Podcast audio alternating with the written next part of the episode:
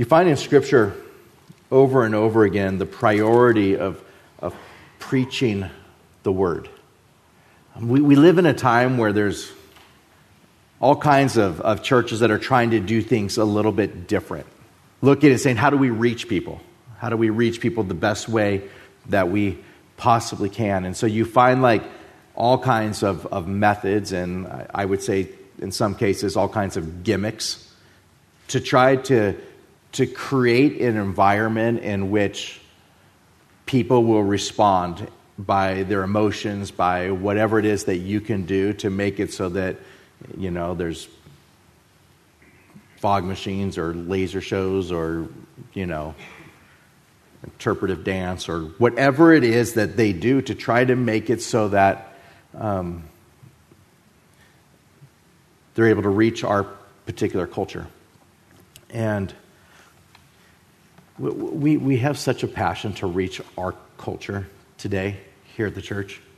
We want the gospel to go forward, and we want people to hear, and we want their hearts to be softened, and we want them to come to faith in Christ. We want more than anything for people to believe upon Him, to trust in Him as their Savior and as their Lord, and to follow them for all the days of their lives.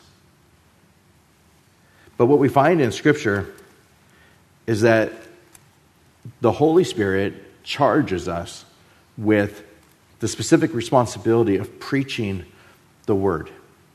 Preaching the Word. You see Paul say to Timothy, I charge you therefore before God and the Lord Jesus Christ, who will judge the living and the dead at His appearing and His kingdom. Preach the Word. Be ready in season and out of season. Convince, rebuke, exhort with all long suffering and teaching. And it says, because there's going to be a time that will come when they won't endure sound doctrine, but according to their own desires, because they have itching ears, they'll heap up for themselves teachers, and they'll turn their ears away from the truth and be turned aside to fables. He says, but you be watchful in all things, endure affliction, do the work of an evangelist, and fulfill your ministry. And for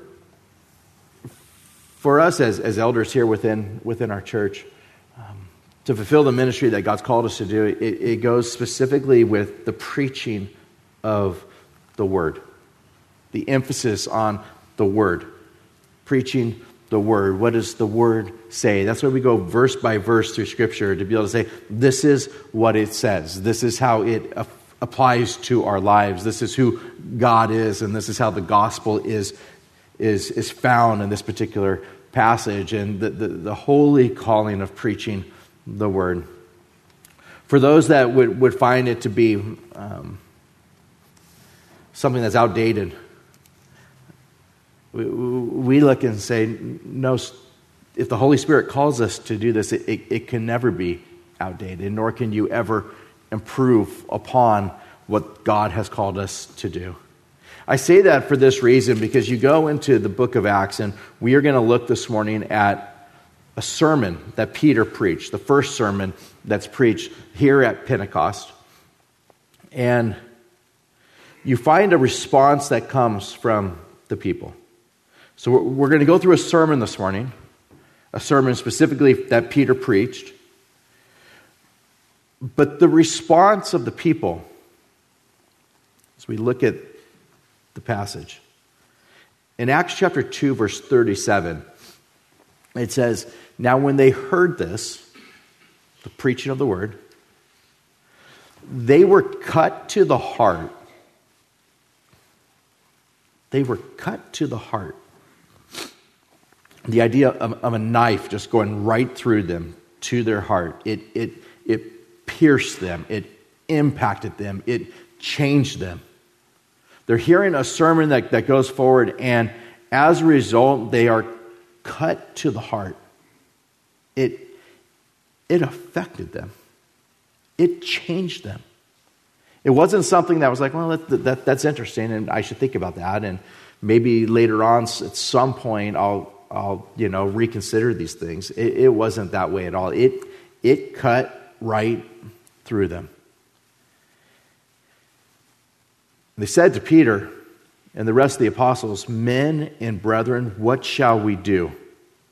And Peter says to them, "Repent and let every one of you be baptized in the name of Jesus Christ for the remission of sins, and you shall receive the gift of the Holy Spirit. For the promise is to you and to your children and to all who are far off, as many as the Lord our God will call." And then it says, and with many other words, he testified and exhorted them, saying, "Be saved from this perverse generation." And then those who gladly received his word were baptized. And that day, about 3,000 souls were added to them. Incredible. 3,000 souls were added to the church. You see, the setting here is the day of Pentecost has come. 50 days have passed since the Passover. A feast is being celebrated. 120 that are gathered together there on that particular Sunday morning. And there comes a sound from heaven as a rushing, mighty wind. This powerful, powerful sound enters into this room, in this house, with a group of people that's far smaller than even what's here this morning. And there's a noise that's so powerful that people start coming. They come and they want to know what the sound is that occurred. A multitude came together, verse 6 tells us. And they're hearing tongues, and they're hearing it in their own languages, and the Holy Spirit is coming, and he is going to do a radical, radical work in this place. The gift of the Holy Spirit is given, and God is working to bring the gospel global. It's going to go throughout the whole world. There's Jews that have come from all over the place for this particular festival. People are speaking in tongues that they don't know, languages that they don't know, speaking to where people from all different regions are hearing what's being said in their own language by Galileans who clearly cannot speak their language, and they know that it is an act of God, that God is doing something miraculous. How else can they understand these languages? And the gospel's going global. God is going to do an amazing, amazing work through the church as this Holy Spirit works through the church. And so this is occurring, and there's people that are seeing these things, and they're asking one another, what could this mean? What is going on here? There's tongues and people speaking in our languages, and they don't know our languages, yet they're speaking in our languages, and they're talking about the wonderful works of God. They're saying things that are so clear about the wonderful works of God. Whatever could this mean? And other people are mocking, saying, these guys are full of new wine. They're drunk. These people are drunk. How else are they speaking like this? They're drunk. And Peter stands up. Now remember that Peter, it has not been that long since he denied Christ 3 times. He denied Christ 3 times even before a little girl denies Christ. It hasn't been but 50 days since they watched their Lord be crucified there on a cross after being beaten brutally. They're still in Jerusalem. They're still in that same place in which that torture occurred, and they fled, and they're hiding, and they're denying Christ, Peter, 3 times. But now Peter stands up, and there's a multitude that's there before him.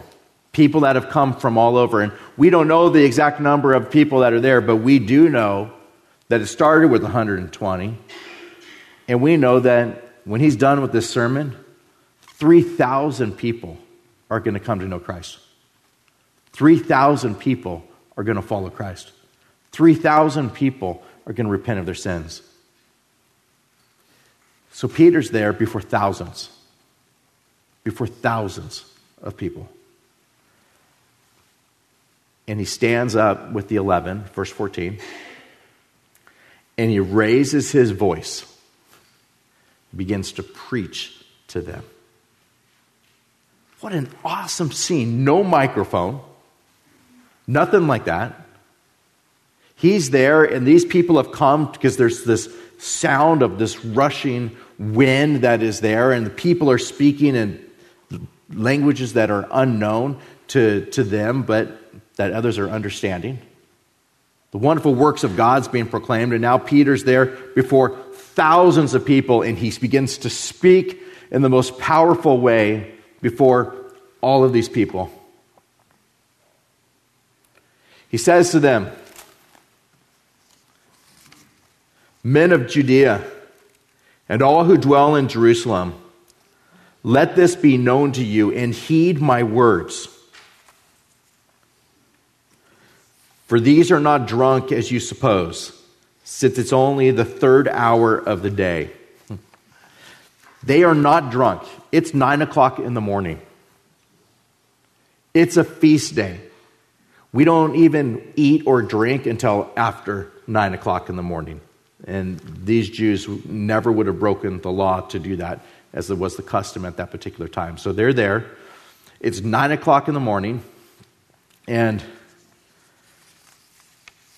Peter tells them, they're not drunk. So he's about to bring to them a prophecy. He says in verse 16, "But this is what was spoken by the prophet Joel." They're not drunk, but this is what was spoken by the prophet Joel. Now, more than likely, the Jews that lived at that time would have known immediately what took place in the book of Joel. They would have known that the book of Joel begins by saying, "Hear this, you elders, and give ear, all you inhabitants of the land. Has anything like this happened in your days, or even in the days of your fathers? So listen to this. Has anything like this ever happened before? Tell your children about it. Let your children tell their children, and their children to another generation. What the chewing locust left, the swarming locust has eaten. What the swarming locust left, the crawling locust has eaten. What the crawling locust left, the consuming locust has eaten." It begins this way. Everything's gone. Tell your children and their children. Have them tell their children. They knew this story. They knew that there was a time in the history of God's people where the locusts came and they ate everything. Whatever one group of locusts didn't eat, the other one ate. They swarmed. They ate it. The crawling locusts ate everything. And what the crawling locusts left, the consuming locusts have eaten. God's judgment has come upon these people. In chapter 2, it goes from there to God saying, "I'm going to restore these things. I'm going to restore to you the years of the swarming locusts and what they've eaten, and the crawling locusts, and the consuming locusts, and the chewing locusts, and the great army which I sent among you. You shall eat in plenty and be satisfied, and praise the name of the Lord your God, who's dealt wondrously with you, and the people shall never be put to shame." So in the midst of this, we find that he goes to verse 17 and begins to quote from the book of Joel, and this is where this lands. "It shall come to pass in the last days, says God, that I'll pour out my spirit on all flesh. Your sons and daughters shall prophesy. Your young men shall see visions. Your old men shall dream dreams. And on my men servants and on my maid servants, I will pour out my spirit in those days, and they shall prophesy." He begins by quoting from Joel. These things are going to happen. Joel was talking about this. Joel was a prophet from God. God spoke through him, saying, these things are going to happen. The Holy Spirit is going to be working in the lives of believers, and the gospel's going global. All kinds of people of all ages are going to be ministering the gospel. Whether you're still a child or whether you're elderly, the Holy Spirit will be working in you and through you. Whether you're a servant or whether you're wealthy, regardless of it, God is going to work in you, and he is going to do this mighty, mighty work through his people. And Peter's saying, this event, what Joel was talking about, is what you are seeing. This is coming to fruition. What we read about it back then, what we told our children and heard from our parents, and our children told their children, and so on and so forth, this is occurring. This is what you're seeing. I will show wonders in heaven above and signs in the earth beneath, blood and fire and vapor of smoke. The sun shall be turned into darkness and the moon into blood before the coming of the great and awesome day of the Lord. And it shall come to pass that whoever calls on the name of the Lord shall be saved." This is what Joel said. These are events that have happened. These are events that are happening, and these are events that you're going to find occurring, and we will find them as, even as you go through the book of Revelation, you see these events occurring.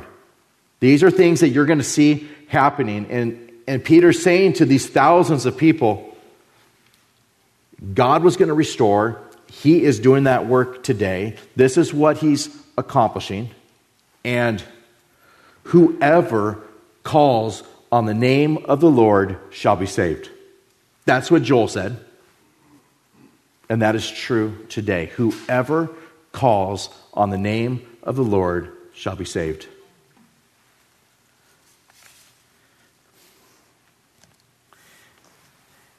So, men of Israel, hear these words Peter calls them towards. Listen to it, and when he says men, he's referring to all the people that are there. Hear these words. Listen to what Joel said. Listen to what I'm saying. Jesus of Nazareth, a man attested by God to you by miracles, wonders, and signs, which God did through him in your midst, as you yourselves also know. Him being delivered by the determined purpose and foreknowledge of God, you have taken by lawless hands, have crucified and put to death. Here is a group of people that would have been there with the palm branches. Hosanna in the highest. Blessed is he who comes in the name of the Lord. And a week later, they're saying, "Crucify him, crucify him. Give us Barabbas."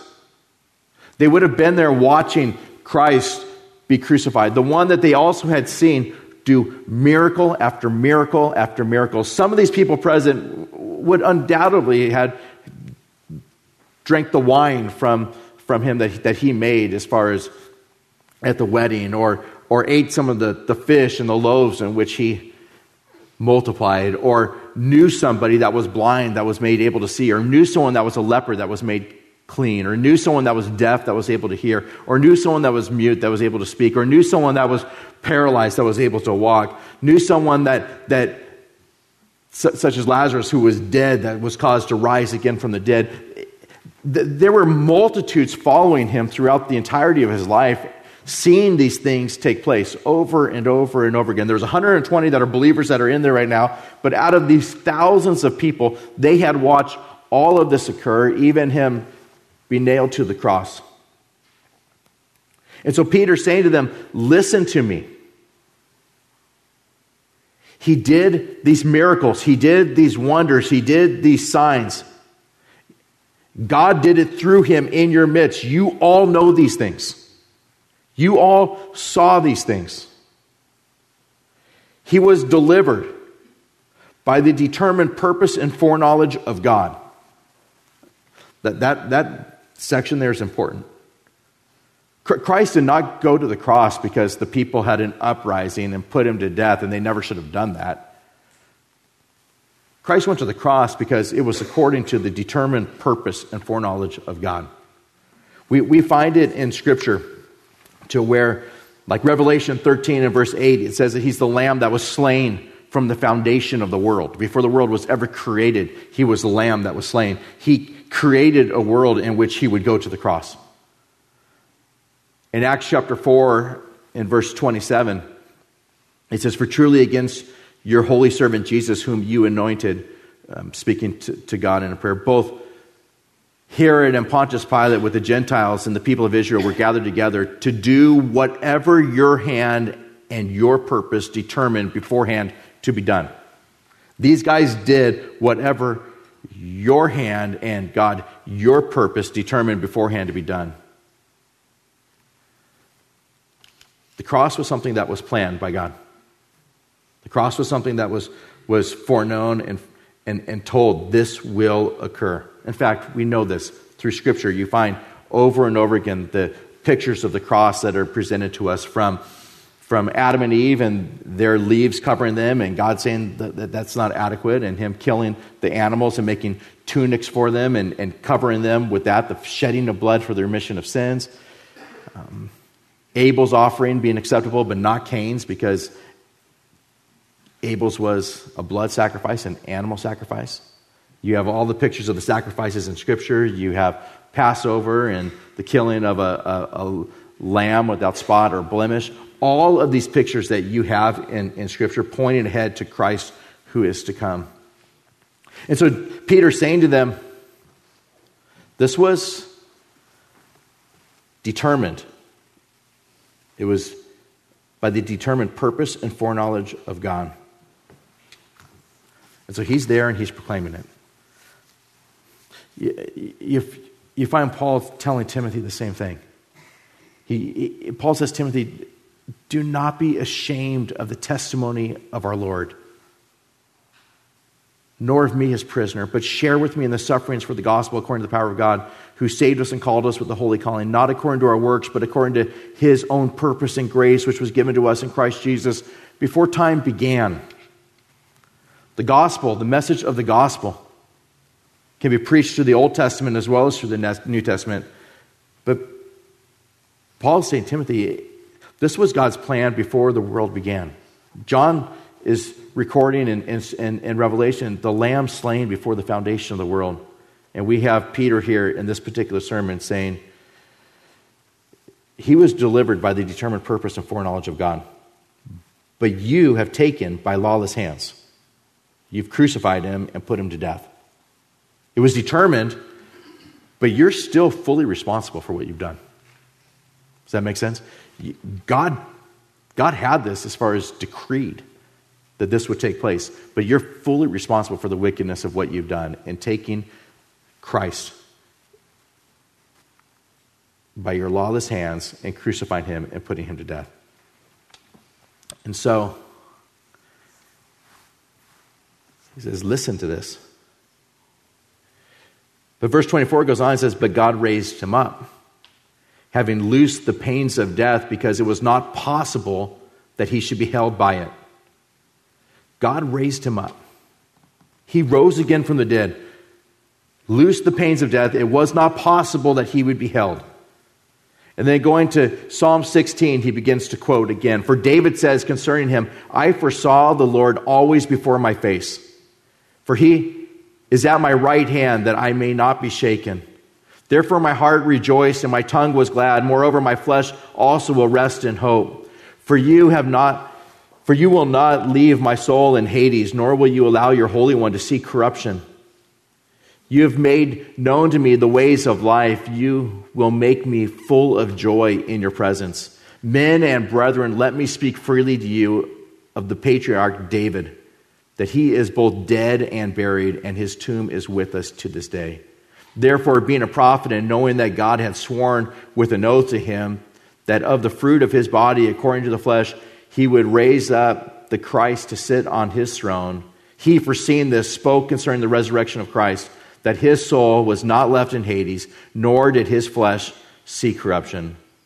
This Jesus God has raised up, of which we are all witnesses. So Peter's saying, you know, in Psalm 16, when it says this about David, it's not talking about David. We could go and we could see where David was buried. David has a tomb. We know where David was buried. But Jesus, this was speaking of him. When it says that he'd be raised up, when it says that he would not leave his soul in Hades and he wouldn't allow his Holy One to see corruption, this was not referring to David, because we could go to David's tomb. This was referring to Christ. This was pointing ahead to Christ. So Peter preaches this. This Jesus God has raised up, and we are all witnesses. Pointing to a group of people, whoever it is, we're witnesses. We've seen him. We know this to be the case. Therefore, being exalted to the right hand of God and having received from the Father the promise of the Holy Spirit, he poured out this which you now see and hear. For David did not ascend into the heavens, but he says himself, the Lord said to my Lord, sit at my right hand till I make your enemies your footstool. Therefore, let all the house of Israel know assuredly that God has made this Jesus, whom you crucified, both Lord and Christ. He's ascended. He died, he rose again, and he's ascended. And now when they heard this, they were cut to the heart. It affected them. It wasn't something where they heard this and thought, well, you bring up some good arguments. The Holy Spirit is working mightily in this group. They're listening to Peter preach, and Peter's just going through and saying, Joel, when it's talking about Joel, that was talking about Christ. David in Psalm 16, talking about Christ. Again, David speaking about, till I make your enemies your footstool, and the ascension of Christ and being at the right hand of the Father, it's referring to Christ. All of that is referring to Christ. He was crucified according to the plan of God. He rose again according to the plan of God. He's ascended to heaven according to the plan of God. We have seen this. We're witnesses to this. And the people are cut to the heart. They're listening to this saying, we crucified him. We saw all of the miracles that he did. We witnessed all of these things. We saw that he was without sin. They knew their guilt. They knew what they had done. They're looking at the words of what we find in the Psalms and what you find there within the book of Joel. And this is just scratching the surface of the Old Testament prophecies that are pointing ahead to Christ. But they're hearing this, and it just cuts right through them. Changes them. They say to Peter and the rest of the apostles, men and brethren, what shall we do? It's the response that you want from any sermon, isn't it? What do we do? What do we do with this? For you here this morning, you may be here this morning and may not be a believer this morning. If Christ planned from the very beginning that he would go to the cross, if Christ gave all throughout the Old Testament, prophecy after prophecy, detail after detail, where he would be born, Bethlehem, detail in detail of how he would live, how he would die, details of the crucifixion given, his hands pierced. Details given before crucifixion was ever even invented. Perfect details. Everything that he would say, all of these details. We see miracle after miracle after miracle after miracle of our Lord recorded in Scripture. Upon seeing that, we look and we see that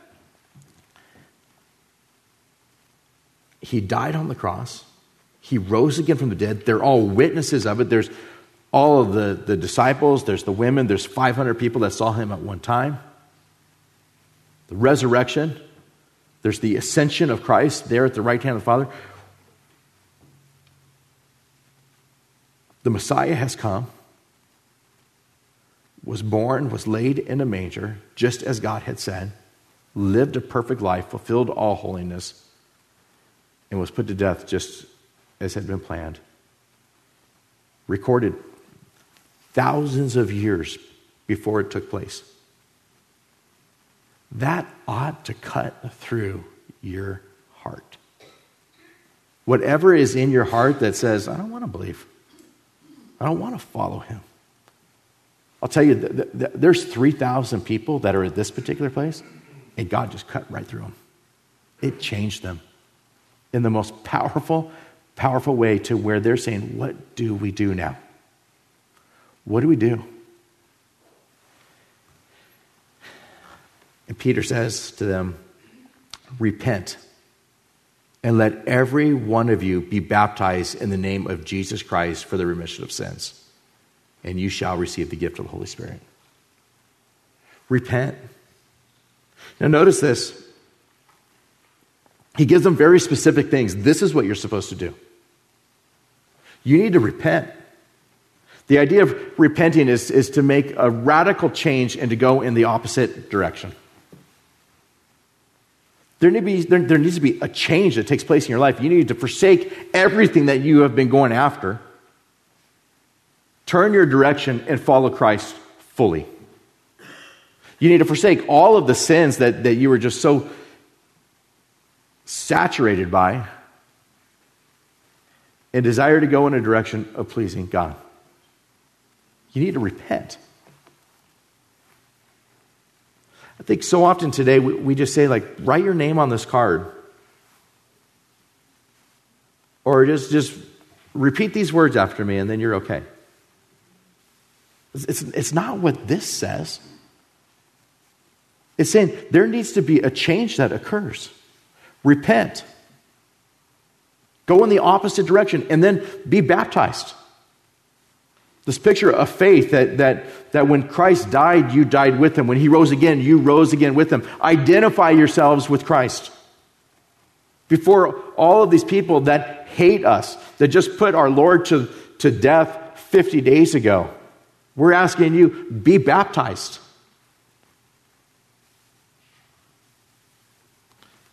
And you shall receive the gift of the Holy Spirit. For those that would look at the gift of the Holy Spirit and that baptism of the Holy Spirit and say, well, this is something that occurs later and you got to pray for it, and some people don't get it and some people may get it and so on and so forth. It's saying upon faith in Christ, upon regeneration, you will receive the gift of the Holy Spirit. The Holy Spirit will come in you. And it all comes through faith in Christ. In Romans chapter 4, it says, "For if Abraham was justified by works, he has something to boast about, but not before God. For what does Scripture say? Abraham believed God, and it was accounted to him for righteousness. Now to him who works, the wages are not counted as grace, but as debt. But to him who does not work, but believes on him who justifies the ungodly, his faith is accounted for righteousness." It's through believing in Christ. A repentance that is forsaking the life that you once lived, and your faith and your hope and your belief is in Christ and him crucified. He died for you. He is your Messiah. He is your Savior. He is your Lord, and you're following him. Peter goes on and says, "For the promise is to you and to your children and to all who are afar off, as many as the Lord our God will call." This promise that's given, it goes to you. It goes to your children. It goes to all who are far off. It's going global. It's going throughout the entire world, Jews and Gentiles. People living there in Jerusalem on that particular day, and people living here in Orange County at this particular time. All who are far off. As many as the Lord your God will call. As many as the Lord your God will call. So the question is, have we been called? Has the Holy Spirit used his word to pierce, cut through the heart of us? Calling upon us to say, what shall we do? And did we respond with repent and be baptized and have the Holy Spirit reside within us? In many other words, he testified and exhorted them, saying, "Be saved from this perverse generation." He said lots of other stuff, Luke's saying. He said all kinds of other stuff. But it's centered around, be saved from this perverse generation. And I'd say to you this morning, be saved from this perverse generation that we live in today. Be saved. Then those who gladly received his word were baptized. Every part of Scripture is just absolutely vital to us to hear and to understand. They were cut to the heart. I mean, it pierced them what they heard. But what is the response? They gladly received the word. There's joy.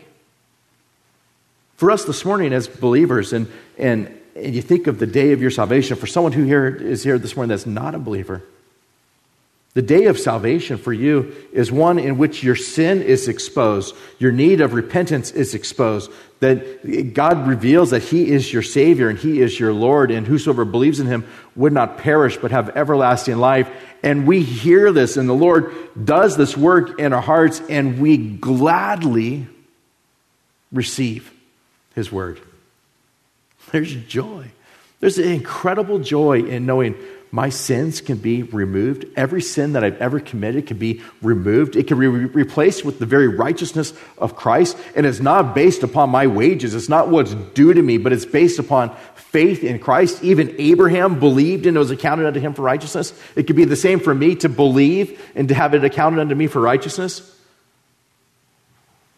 No wonder they gladly received His word. And then they were baptized. They gladly received His word. They believed in Him. And then they said, let's be baptized now. We want to obey Him. We want to identify ourselves with Him. He is our Lord. He's our Savior. He's our God. We have been cut to the heart, and everything's changed in us now. We want to follow Him. And on that day, about 3,000 souls were added to them.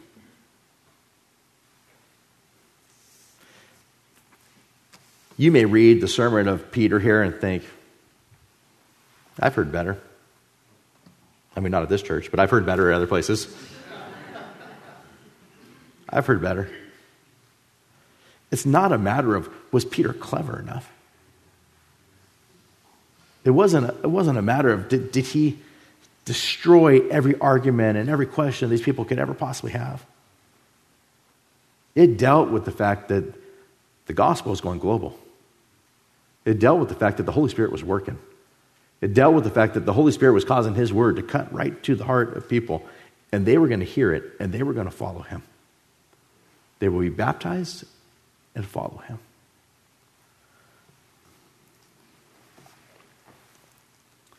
I love the boldness of Peter. Thousands of people, and he doesn't care. Why? Because his Savior had forgiven him.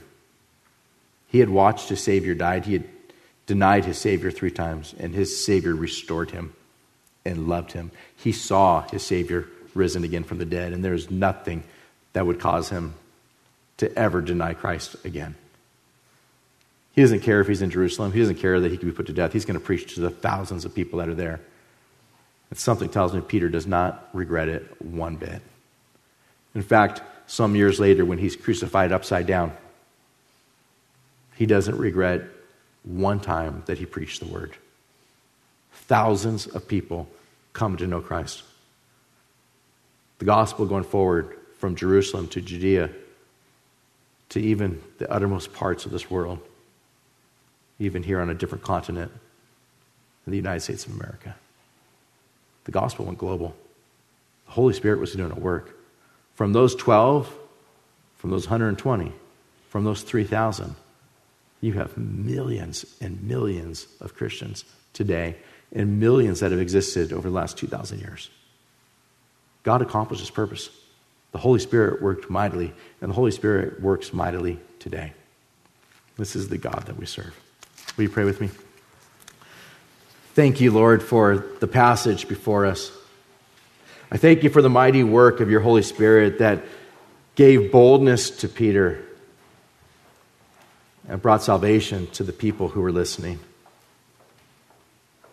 To think, Lord, that you are able to cut to our hearts, to pierce us in such a way that the response is simply, what can I do?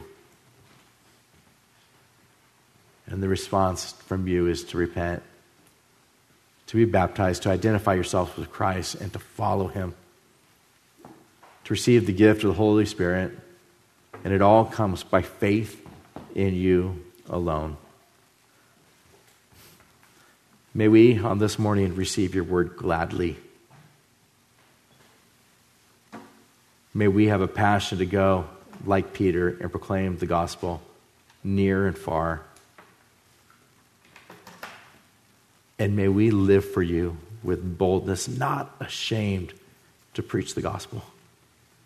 not ashamed to tell people of our Savior. For we know that our Redeemer lives. We know that he lives. We know that he's ascended into heaven and he's at the right hand of the Father, and he makes intercession for us daily. Thank you for the gospel, Lord. Thank you that we could gladly receive your word and gladly follow you. May we gladly worship you now. May we ask these things in Jesus' name. Amen.